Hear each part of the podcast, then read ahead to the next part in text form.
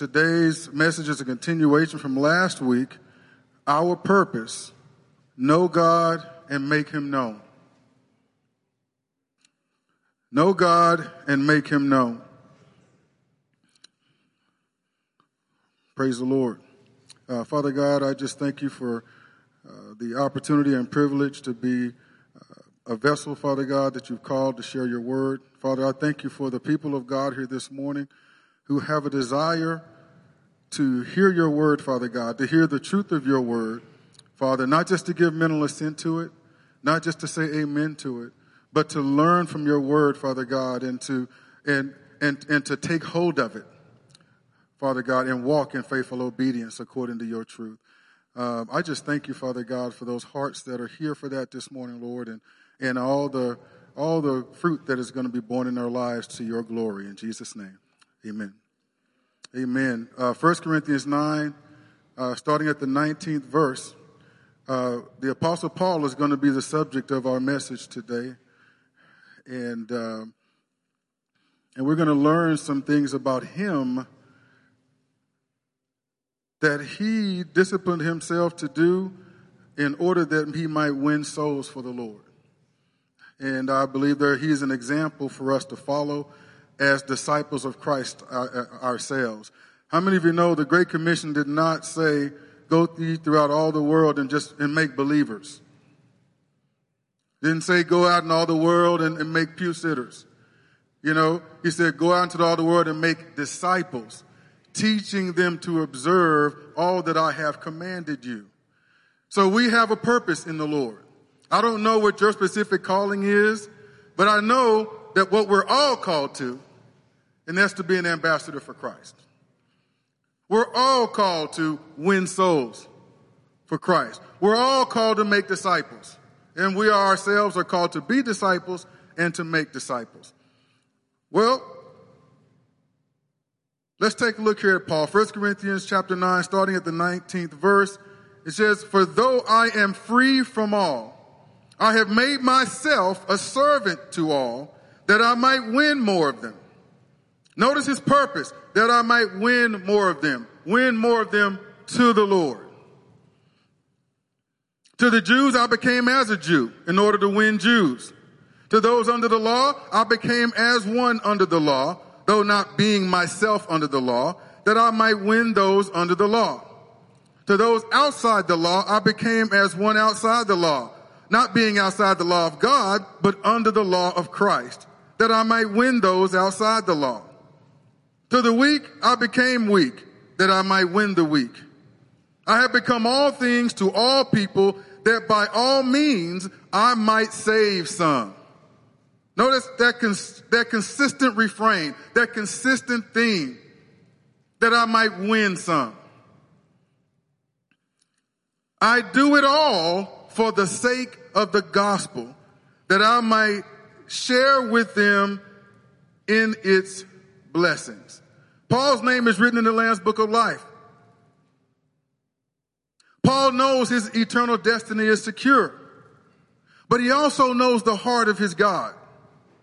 That there are those walking in darkness that he wants snatched out of darkness into his marvelous light. He knows the heart of God that he is not willing that any should perish, but that all should come into repentance. Right? And so Paul, while being thankful and being contented that he has salvation, he is compelled by the heart of God to bring others in to share in the blessing of that salvation. How many of you know we can complain about society and, and the bad things that people are doing and all the issues out there? We can complain all we want to, but what is it that God has called us to do about it?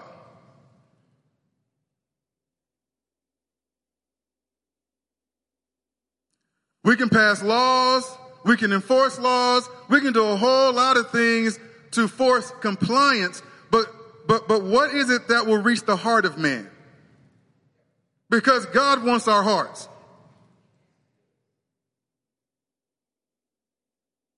And God wants us out there being an expression of his heart to see the, to see the lost, to even see the evildoer as a lost person that Christ died for and wants saved. To see the evildoer as we see the two thieves that were crucified on the cross, on their own cross on either side of Christ. When one of them repented, after both of them mocked him, what did he say? He said, he finally repented and said, Lord, when you remember me coming to your, uh, uh, when you go into your kingdom, remember me. And he said, today, I tell you, you're going to be with me in paradise. We serve a redeeming God. We are representatives of the Lamb of God who gave himself for the sins of the world, that they might too find redemption and reconciliation with God. And there are a lot of issues that we fight over, a lot of issues that garner our attention. But I pray that the church finds itself following in the example of Paul, where we make ourselves servant to all. I don't believe Paul is compromising himself. In no way is he saying he's compromising who he is or compromising his faith. I believe he's saying, you know what? I'm going to go where each of these people are.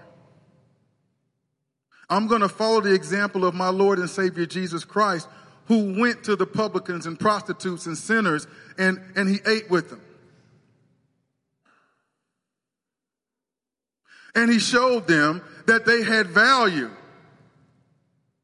He gave them hope that God still cared about them and that, that God still wanted relationship with them, something the Pharisees did not do. And he spoke the word of truth to them.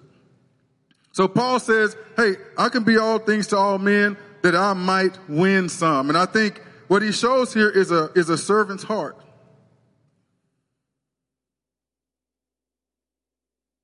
I'm looking at people that need to be served. I'm looking at sick people that need a physician.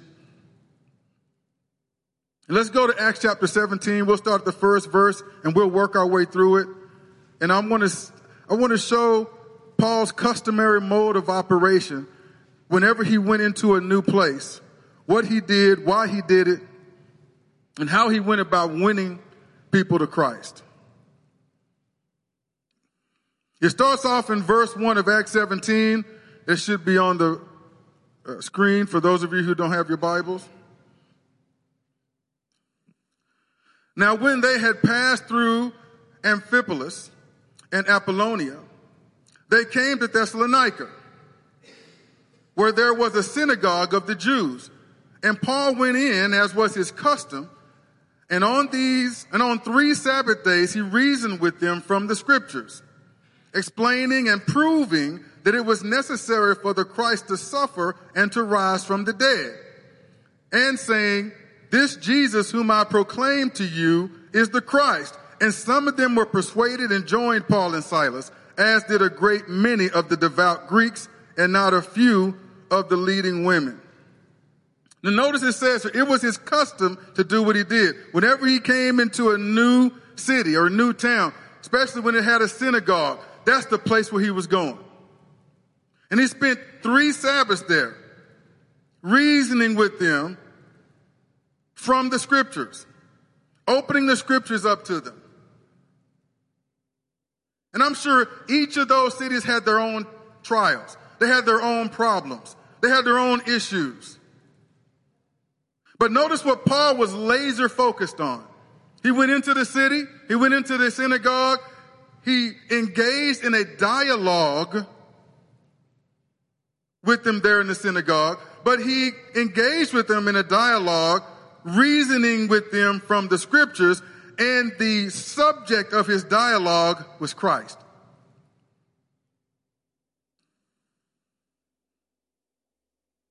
He led, he always led with Christ. And so he took them through all the prophetic scriptures, through all the Old Testament, all the things they believed, and said, and, and, and really began to explain to them and prove to them that it was necessary for the Christ to suffer for the sins of mankind and that he would rise again. So he's proving to them. And then he hits them with the pièce de resistance. After saying that it was necessary for the Christ to suffer and to rise from the dead, he then says, this Jesus whom I proclaim to you is that Christ. Here's what scripture says about the Messiah. This Jesus that I proclaim to you is that Messiah. And he takes time. Now, when it says that he reasoned with them, it means he makes a presentation. He allows for Q&A. He allows for dialogue. Because people who don't believe that way or don't agree that way, obviously there's going to be some pushback. He's not afraid of it. He's not shying away from it. He is leaning into it and engaging it. And he's taking the time, multiple weeks, to prove it because he knows the scripture reveals itself. It proves itself out. Prophecy ends up being fulfilled in Christ Jesus and he shows it to them. Are you hearing me?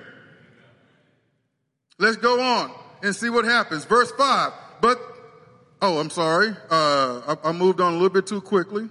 And some, and some of them were persuaded and joined Paul and Silas. You're not, when you present the gospel, you're not guaranteed a hundred percent return. He reasoned with them. Some of them were persuaded. And they joined Paul and Silas, as did a great many of the devout Greeks. So you had some Jews that became believers. You had some, some Greeks that became believers and not a few of the leading women because of the time that he put in. Explaining the scriptures, proving them out. And once they conceded that you're right, this is actually what the Messiah is supposed to go through, now let me tell you that Jesus fulfilled every one of those. If the Messiah had to go through all these things and be raised again on the third day, then is it not proof that Jesus himself is that Messiah? And he made that reasoned argument. He, he proved it out and you had people come to the Lord. You know, when you got bad fruit on the tree, and I know you probably get tired of hearing me, when you got bad fruit on the tree, you don't fix the bad, you don't fix the bad tree by pulling the bad fruit off of it. If it's got a disease somewhere in the trunk or the root, you got to go to the root and heal that. And if you heal that, then it, the tree will produce what? Good fruit. And so he's going into a society and he could start looking into the city and seeing the crime rates and, and, and, and, seeing all kinds of, uh, you know, the sexual promiscuity and out of, out of wedlock birth rates and all that. And he could deal with all the bad fruit directly. What does he do? He goes to the heart of the matter. It says, I'm bringing Christ here. Because if Christ gets a hold of your heart and you've been walking in darkness before then, you can't continue in that once Christ is in your heart. Once you have the same spirit that raised Christ Jesus from the dead dwells in you, you can't continue in what you used to be. So society begins to change as society's people change. And society's people change as they are changed by the glorious gospel of Christ Jesus. As they get saved, now all of a sudden they are born again. They are awakened spiritually and they can, and the Holy Spirit can, can lead them and convict them and guide them into all truth. Then when you present biblical principles and truths, now you're presenting it to someone who has the capacity to, to, uh, to hear it and understand it and, and, and, and say yes to it and, and obey it. Amen? Because the carnal mind cannot do it. So we got to get people saved. Are you hearing me? And it's got to be the priority of the church. We've got to learn to lead with Jesus.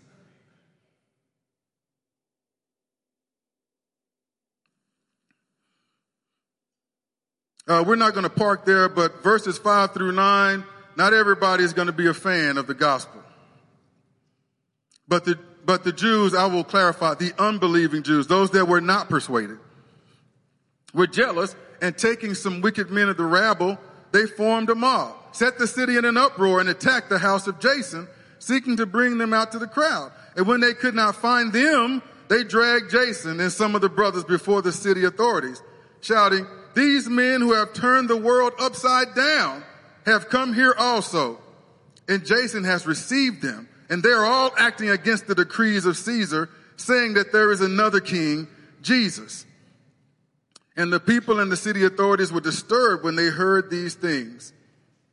And when they had taken money as security from Jason and the rest, they let them go. So notice Paul is there obeying God in, in, in advancing the gospel. He wasn't, what he was doing was not political in nature. It, it was, it, it, it was following the Great Commission. Agitators turned it into a political issue.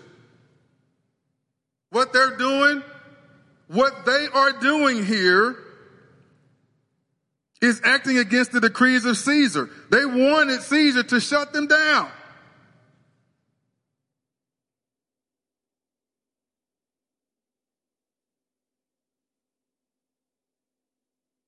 And things got so hot and so heavy, they brought J- Jason and the rest up before him, and they ended up having to pay bail and promise that they were not going to do any other disruption whatsoever. And here's what happened. Then they then had to rush Paul out of there for fear of his life.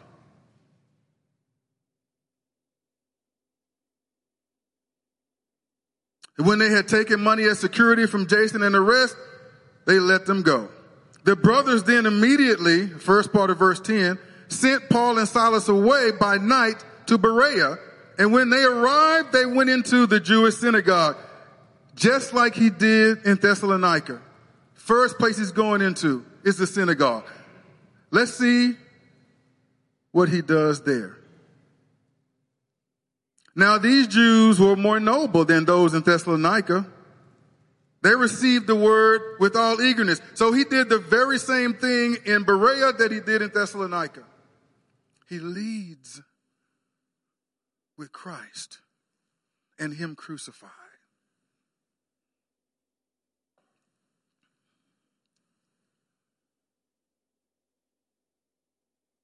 They were more noble. They received the word with all eagerness. Now I want y'all to read this and I, I, and I want, you can use this in your, whoever you're discipling or use this in your discipleship walk with the Lord. Because these Bereans are, these are a great example of where we ought to be in our walk with the Lord. You know, I may be the pastor of this church. When I preach from the word of God, you know, I, I know I should be subject to scrutiny. And you're not going to agree with everything that I have to say, or you might have questions about some of the things I have to say. You need to become disciplined and practiced in searching the scriptures for yourself. Let God confirm to you. And, and, and if he's not, then I'm not going to be offended or mad or, or, or, or, you know, I'm not going to do anything untoward if you want to come to me and let's dialogue and talk about this thing. You know, I am aware of the weight of this that I carry. I am aware of the responsibility of it. And with preaching God's word, that, that makes me subject to scrutiny in that matter. And, and, and that's where I have to be humble to God and accept that. And I have to be prepared to give an answer to you, reason with you from the scriptures to see where we, to make sure we together can find the truth of what God's word says. And, and that's what the Bereans do here. This is the apostle Paul teaching to them. And while they respect him, they're not so impressed with him that they just take whatever he says without searching the scriptures to confirm it for themselves. And notice here, now these Jews are more noble than those in Thessalonica. They received the word with all eagerness. So they were eager to receive it, examining the scriptures daily to see if these things were so. Many of them therefore believed with not a few Greek women of high standing as well as men. So he takes them through the scriptures again. Here's what the Messiah must have suffered.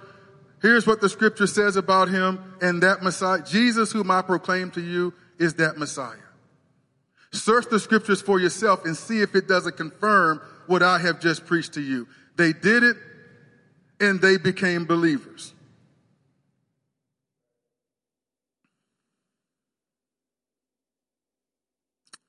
But he cannot get rid of those doggone Thessalonians. Verse 13 and 15 says, But when the Jews from Thessalonica learned that the word of God was proclaimed by Paul at Berea also, they came there too, agitating and stirring up the crowds. I want you to be careful about the agitators. The ones always stirring you up to be angry and scared. The ones always pointing fingers here and there, here and there. I, I want you to be careful because scripture says we ought to test the spirits to see if they be of God. And we ought to be able to examine the fruit of someone's actions. Is the fruit of it leading us to Christ? Is it pointing us to the cross? Is it pointing us to salvation and to a reconciled relationship with Him? Or is it stoking us up emotionally? If it's, if it's appealing to the flesh and it's tempting us to act in the flesh and contrary to what we know to be right and true in the Word of God, then it's not of God. Uh, that's just the bottom line of it. And you might bear witness with everything that comes out of that person's mouth, and, and, and it might feel good to you to do what they're telling you to do, but not everything that feels good is good. It is the Word of God that is the double edged sword that divides between soul and spirit, bone and marrow. We could learn some things from the Bereans. Let's take what we've got here. Let's let let's let's compare it to what Scripture says, and see if this is this lines up with the, what we know to be true of the way of God. We're disciples, right? If we're disciples, we're we're we're, we're learners, we're followers, we're imitators of Christ, right? And so so when we're presented with those things, when we're presented with truth, we need to be like the Bereans did.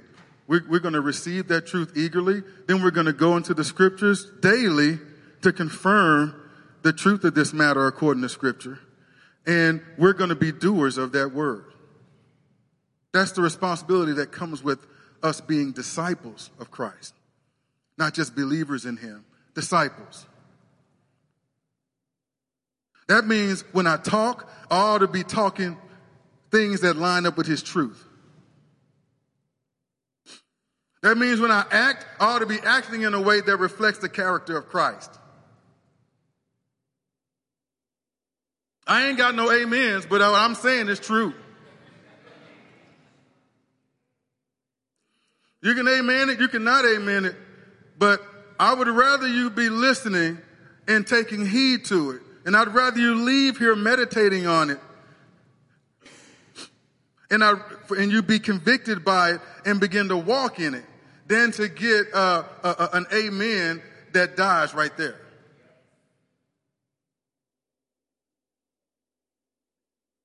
Because I'll reiterate, he didn't call us to be believers in Christ. He called us to be disciples of Christ. I say he didn't call us just to be believers, he called us to be disciples.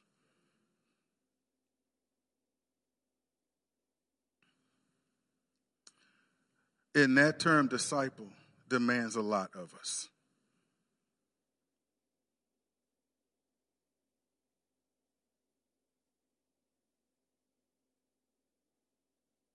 So they came agitating and stirring up again. Then the brothers immediately sent Paul off. Man, he can't stay anywhere for very long. They immediately sent Paul off on his way to the sea, but Silas and Timothy remained there. Those who conducted Paul brought him as far as Athens. And after receiving a command for Silas and Timothy to come to him as soon as possible, they departed. And here's where I want to finish up today. And this is really the, the part of uh, Acts 17 that, uh, I, I believe that God really put on my heart here. Paul has been run out of two towns. All he did in both was share the gospel and get people saved. Trouble followed him there.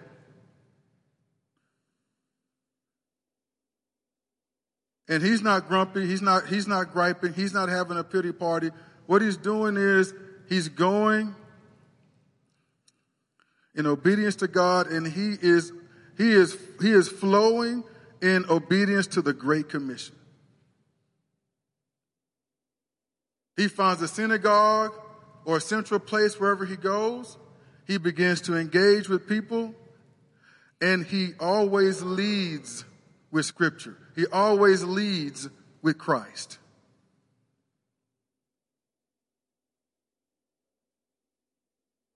And things get a little bit ugly sometimes.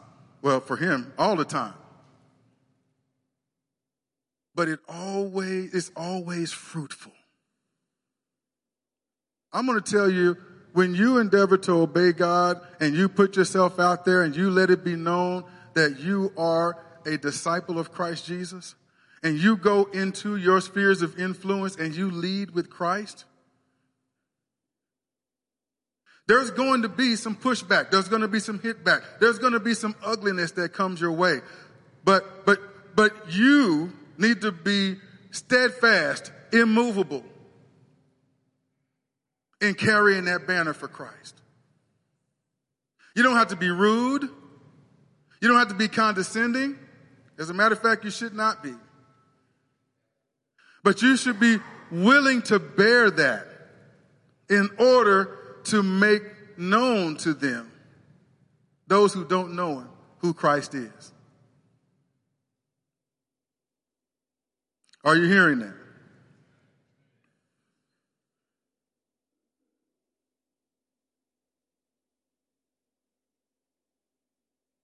Now, Paul, in verse 16, while he was waiting on Timothy and Silas, he was waiting in Athens. He was waiting for them at Athens. His spirit was provoked within him as he saw that the city was full of idols. He was, you know, that was a problem to him. This is a very religious city, and nobody knows God here. He sees idols everywhere. So he reasoned in the synagogue with the Jews and the devout persons. Notice, reasoning in the synagogue with people didn't go so well with him personally in the previous two stops. And what does he do at stop number three? He goes into the synagogue and reasons with them in the scriptures again. This man will not be deterred. He is really on his grind for Jesus.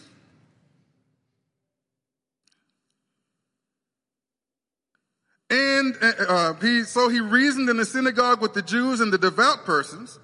And he didn't stop there. And in the marketplace every day with those who happen to be there. So he's dealing with the devout people in the synagogues. Now he's out in the marketplace. Whoever comes by, they're getting some.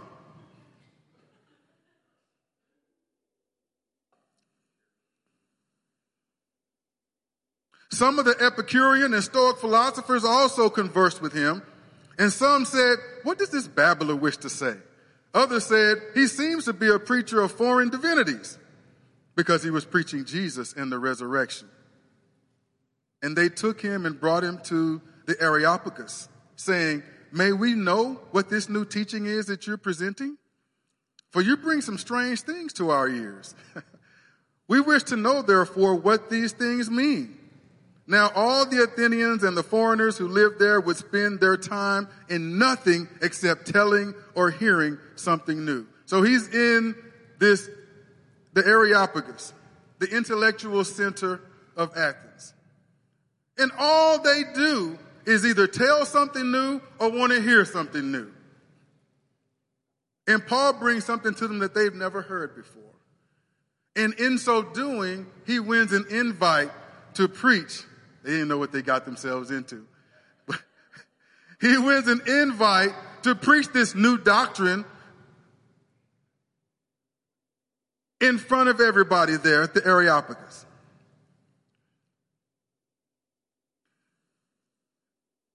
And I love what he does when he's in front of them and he's speaking, starting at this 22nd verse. I love this. So Paul, standing in the midst of the Areopagus, said, Men of Athens, I perceive that in every way you are very religious. For as I passed along and observed the objects of your worship, all the idols, I found also an altar with this inscription to the unknown God. What therefore you worship is unknown, this I proclaim to you. The God who made the world and everything in it. See, God, Paul is in the process of introducing the unknown God to the Athenians. How many of you know everybody don't know God?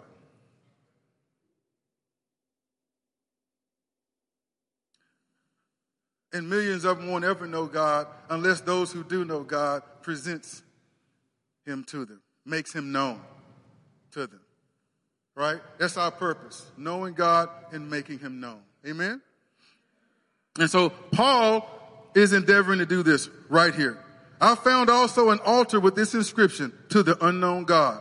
What therefore you worship is unknown, this I proclaim to you. The God who made the world and everything in it, being Lord of heaven and earth, does not live in temples made by man, nor is he served by human hands as though he needed anything, since he himself gives to all mankind life and breath and everything. And he made from one man every nation of mankind to live on all the face of the earth. So let that be a, you know, let, let that be a takeaway from here. You know, not, not everybody here has the same pigment as I got.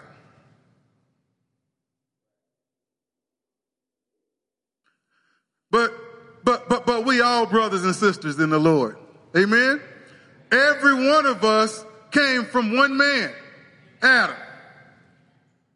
It don't matter what continent, what country, what city, state, or whatever, what city or state you came from. It doesn't matter how light you are or how dark you are, or whatever shade in between. God's truth is that we all came from that same original man, Adam.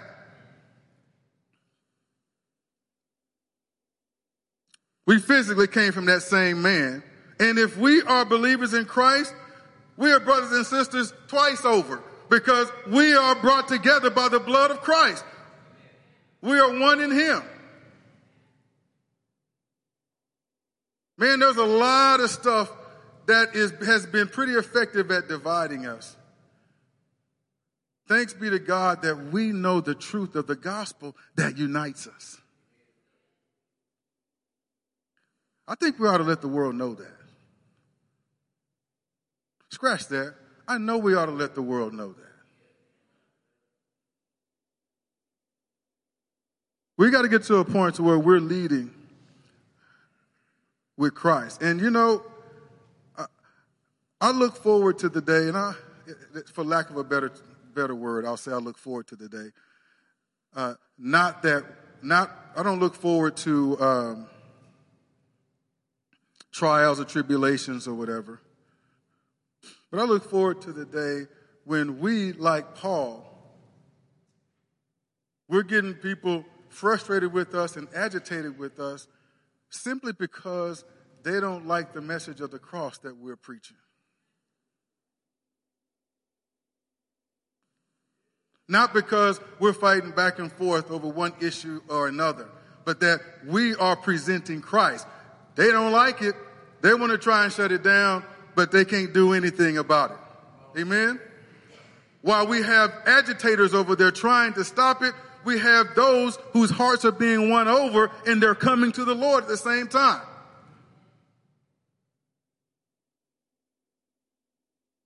And while it would be uncomfortable and while it would be frustrating and while sometimes it might even be a little fear, fearful that we'd have to encounter that pushback, we can rejoice in the Lord for every soul that came to Christ as a result of what we, of what we encountered.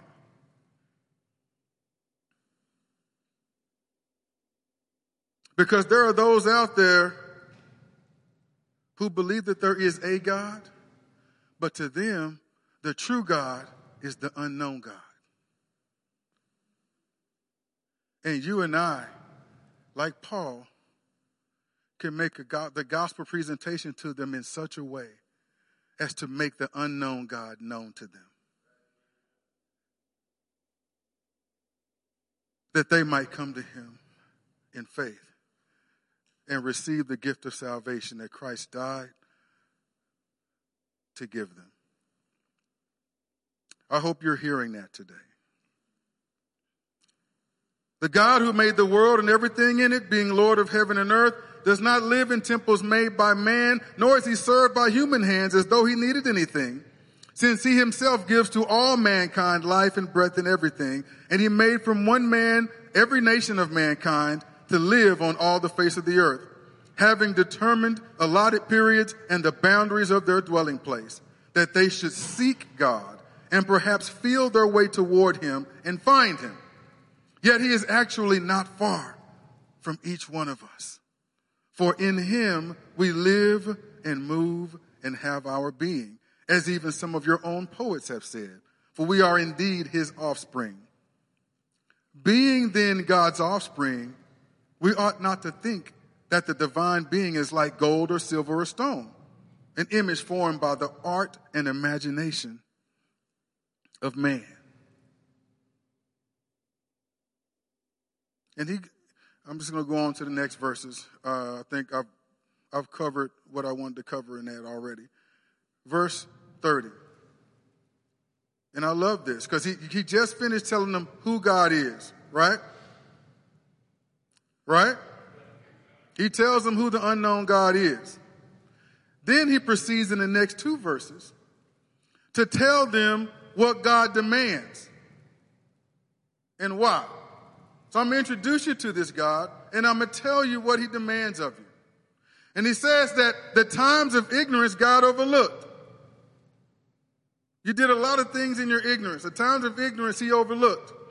But now, everybody say, but now. All right. But now he commands all people everywhere to repent. You know, we don't have to sugarcoat the gospel. We need to present the gospel, the unadulterated truth of the gospel, but we just need to, it needs to be presented in love, but it needs to be presented. All right? God, God loves you, but at the same time, God's no joke. He's nothing to be trifled with. And he sent his son to die for you, but he's coming back to judge the world. And there will be a reckoning. And there will be a great judgment. And, and eternity, eternal destinies will be decided with finality on that day. You will either be in, in hell for eternity or with God in heaven for eternity. That day is coming. And because it's coming, God says, repent and come to me. So that when that day comes, you don't have to be afraid. You don't have to be worried. You will know that your eternal destiny with God is secure for eternity. That the your life on this planet is just a vapor. It's here today and gone tomorrow. What, what, what really lasts is what you do for Christ. Amen? Heaven and earth will pass away, but, but, but your relationship with God, the Word of God and your relationship with Him will last forever. So he says, he commands all people everywhere to repent because he has fixed a day on which he will judge the world in righteousness by a man whom he has appointed. And of this he has given assurance to all by raising him from the dead. You can be sure it's going to happen. It's coming. And, and, and, and the proof is there's an empty tomb. That Jesus didn't stay dead. He rose on the third day, proving that he was in fact the son of God.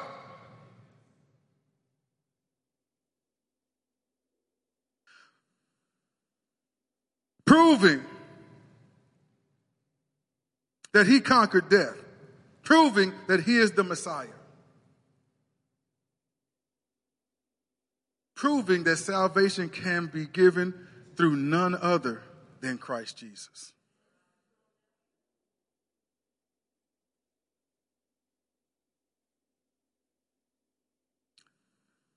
Let's finish up with their response.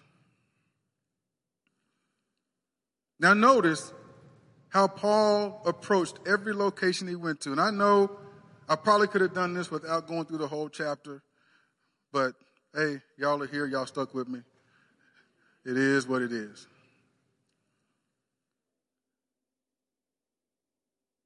But I want to reiterate everywhere he went, he had the same laser focus.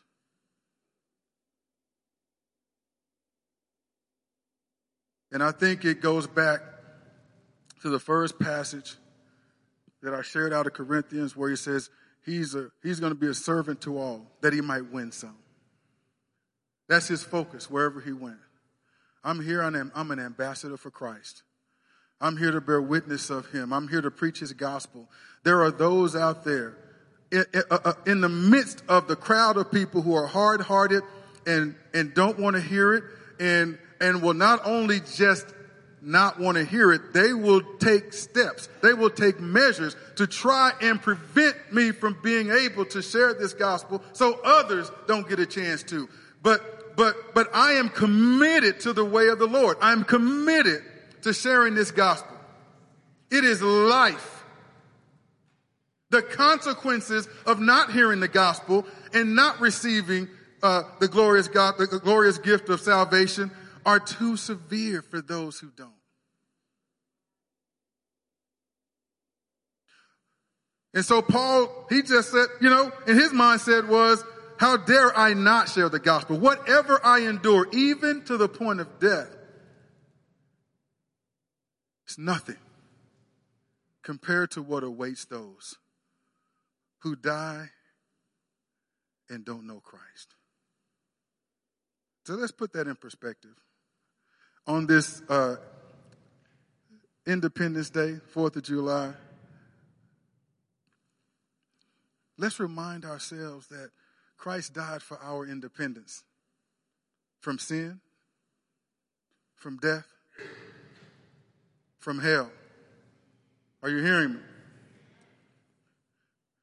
I love this country and praise God we won our independence and we everybody ought to celebrate that.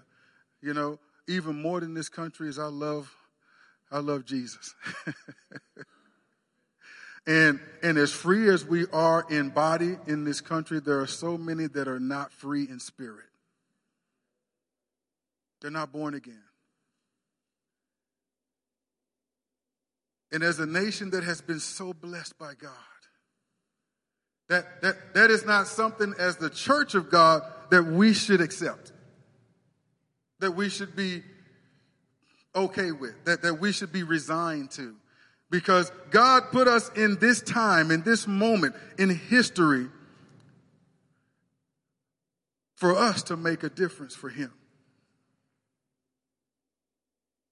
In this generation, we have the baton. And let us take, let, let us follow uh, Paul's example.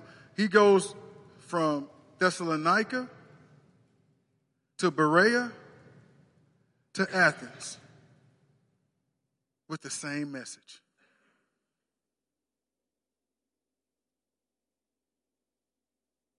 Lifting up and exalting Jesus. Telling everybody what the scriptures, what have been proven out in the scriptures what the Messiah was to suffer, what he was to go through, and that he'd be raised again from the dead. And using those same scriptures to prove that Jesus Christ is evidenced, it's, it's undeniable that according to scripture, Jesus Christ is the Messiah. And it was so convincing that not that while not everybody believed, there were people who became believers, and it said not a few. People became believers at every stop. Finishing here, verses 32 and 34. Now, when they heard of the resurrection of the dead, some mocked, comes with the territory. But others said, We will hear you again about this. So Paul went out from their midst. But some men joined him and believed. Praise God. Among whom also were Dionysius and Areopagite and a woman named Damaris and others with them.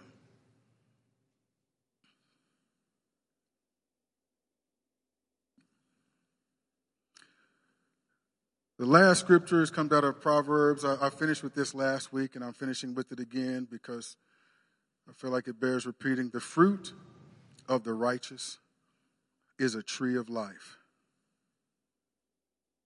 And whoever captures souls, or whoever wins souls, depending on your translation, is wise. And I think the first half of that is important. Why it, it, it, it uh, illuminates why it's important for us to have the right perspective that we are disciples of Christ and that our lives ought to bear fruit consistent with that. Because it says the fruit of the righteous is a tree of life. There are those out there walking in darkness that are, that, that, that, that are walking in, in their sins and walking in death. And yet, the, the, the fruit of the righteous is a tree of life. We, we, we, we ought to let our light so shine before men that they can see our good works and glorify our Father in heaven. We ought to be bearing fruit that, that, that, that people can, can, can eat on, right? And, and, and be brought to life in Christ. That people can see that we're peculiar. You know, when, when that person did that to you, the typical response is to get in the flesh and uh, uh, and, and, go eye for an eye, tooth for a tooth. But, but you, you responded in a way with, with grace. You responded with dignity. You, you forgave them. You blessed them. It doesn't make any sense to me. You know, without that person suffering consequences, aren't they getting a free pass? And we're like, look, how, how can I, who got a free pass, not extend a free pass? How, how, how can I, who walk in the forgiveness of, of God, the, by the sacrifice Jesus paid, not extend forgiveness?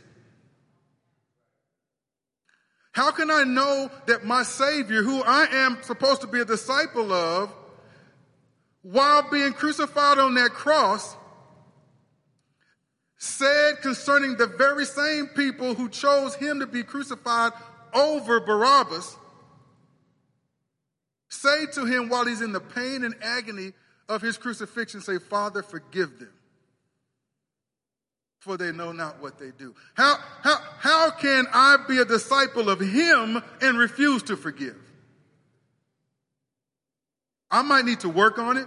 I might need to ask God to give me the grace to, but I can at least say, you know what, Lord, out of, out of obedience, for I know you, you, you even said that if, if I'm taking my gift to, to go, to go give at the altar and remember that my brother has aught against me, hold on, on on giving that gift at the altar, put it down, go make things right with your brother, and then present your gift to the altar. That, that, that is how important it is to God for us to reconcile our differences.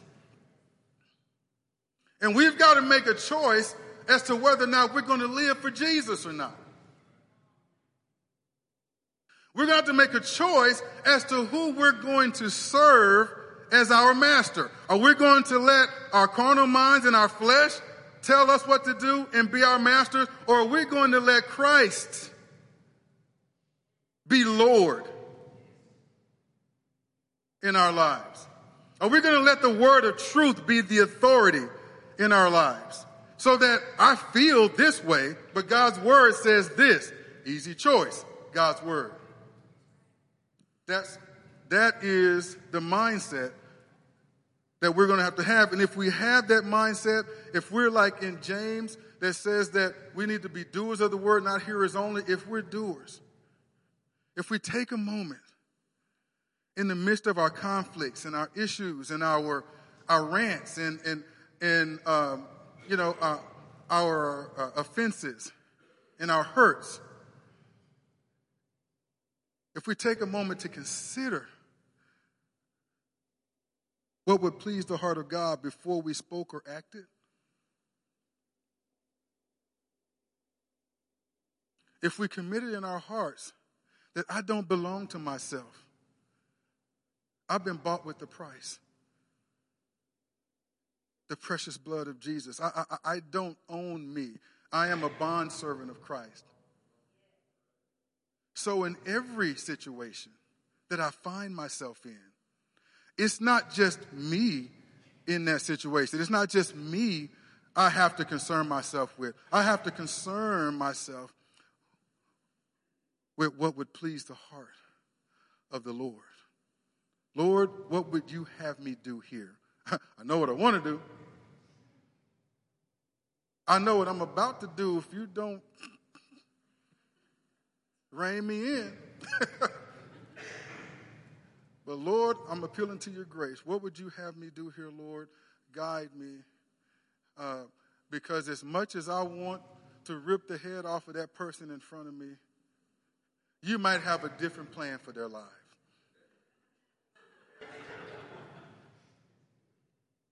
And so, Lord, whatever that plan is, show me quick.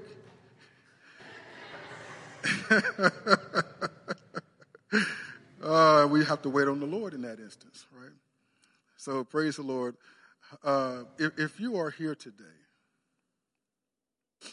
and you're like those people of Athens, you, you, you know there's a God, but you don't know him.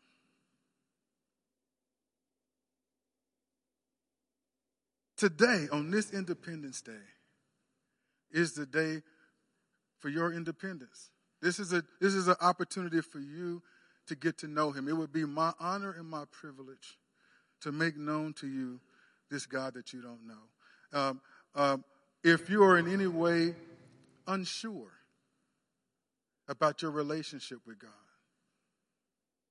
well, at one point you thought you were in good with God, but now you don't know. Well, here's an opportunity to get sure. Right? Because God doesn't want us unsure about these things. All right? Uh, uh, you, you need to know that, your, that salvation is not by works. You couldn't earn your way into salvation. It's by grace through faith. Oh, swap that. No. It's by grace, but through faith.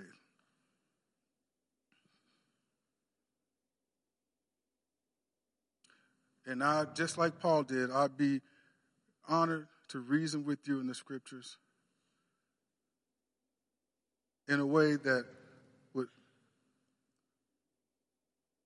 lead you to accepting his glorious gift of salvation and be sure concerning the salvation of the Lord. I'm going to ask you all to stand. And if you've got questions, make your way up here, even right now, make your way up here and, uh, and, and, and, and we'll talk and we'll address those questions as, as best as we can. If you don't know the Lord, there's no shame in it.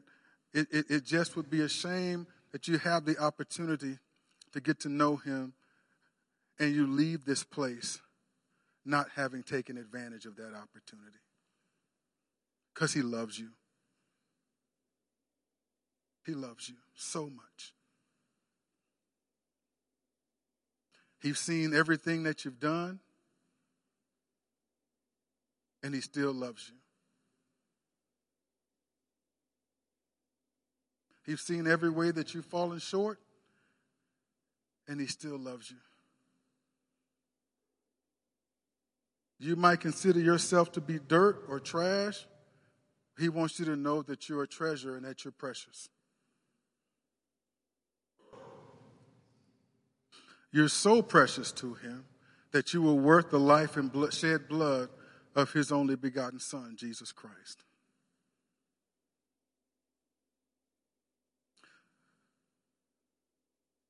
Life may have told you many lies concerning yourself about your not being worthy and and God could never accept or receive you.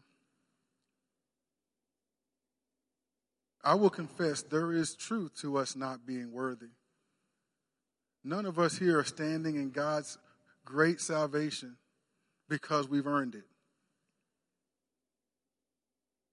The Bible says that all of our righteous deeds were as filthy rags. There was none righteous, no, not one. None of us deserve this salvation. But God didn't send Jesus because we deserved it. He sent him because he loves us.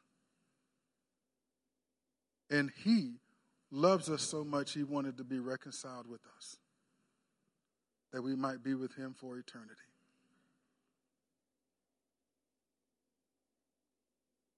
Hallelujah. Father God, we thank you so much for speaking to our hearts today, Lord. Uh, speaking concerning uh, our purpose in you, to know you uh, for ourselves, and to make you known to those who don't know. Father God, in our own personal Areopagus, Father God, we, we, we, we live in an intellectual center. We live in a college town here in Stillwater, Father God.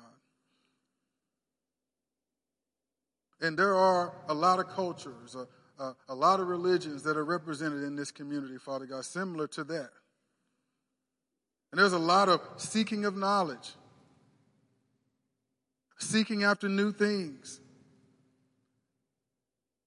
A lot of similarities between then and now. But Father God, I pray that we are encouraged by what we saw in Paul, that even though that was the climate, he kept things simple.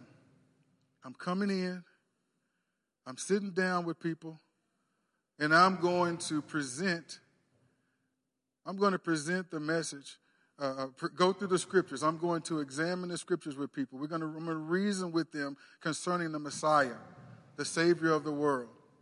And then I'm going to explain to people and open their eyes to the fact that Jesus Christ is that Messiah. I'm going to start there wherever I go. Wherever I go. I'm going to tell people that they stand condemned before God apart from Christ but that through Christ they become the righteousness of God. Their names get written in the Lamb's book of life, and they, and, and, and, and when their time and their days on this earth is done, their destiny is heaven to spend eternity with God, their Creator. Encourage your people, Father God. Encourage us that way, Father. Uh, convict our hearts, Father, to, to be in true essence disciples of Christ Jesus in our in our communities, Father God. May we implement what we see in what we see in Paul. And Father God, may we be like those Bereans. When we hear the word of God, we hear it with eagerness. We examine the scriptures and it becomes real to us and we own it and, and, and, and we walk in faithful obedience according to it. Because we want you, above all, to be exalted in our lives. We want people to see the character of Christ exemplified through us. That we might win some to the Lord. Father God, to you be all glory, honor, and praise. In Jesus' name, amen.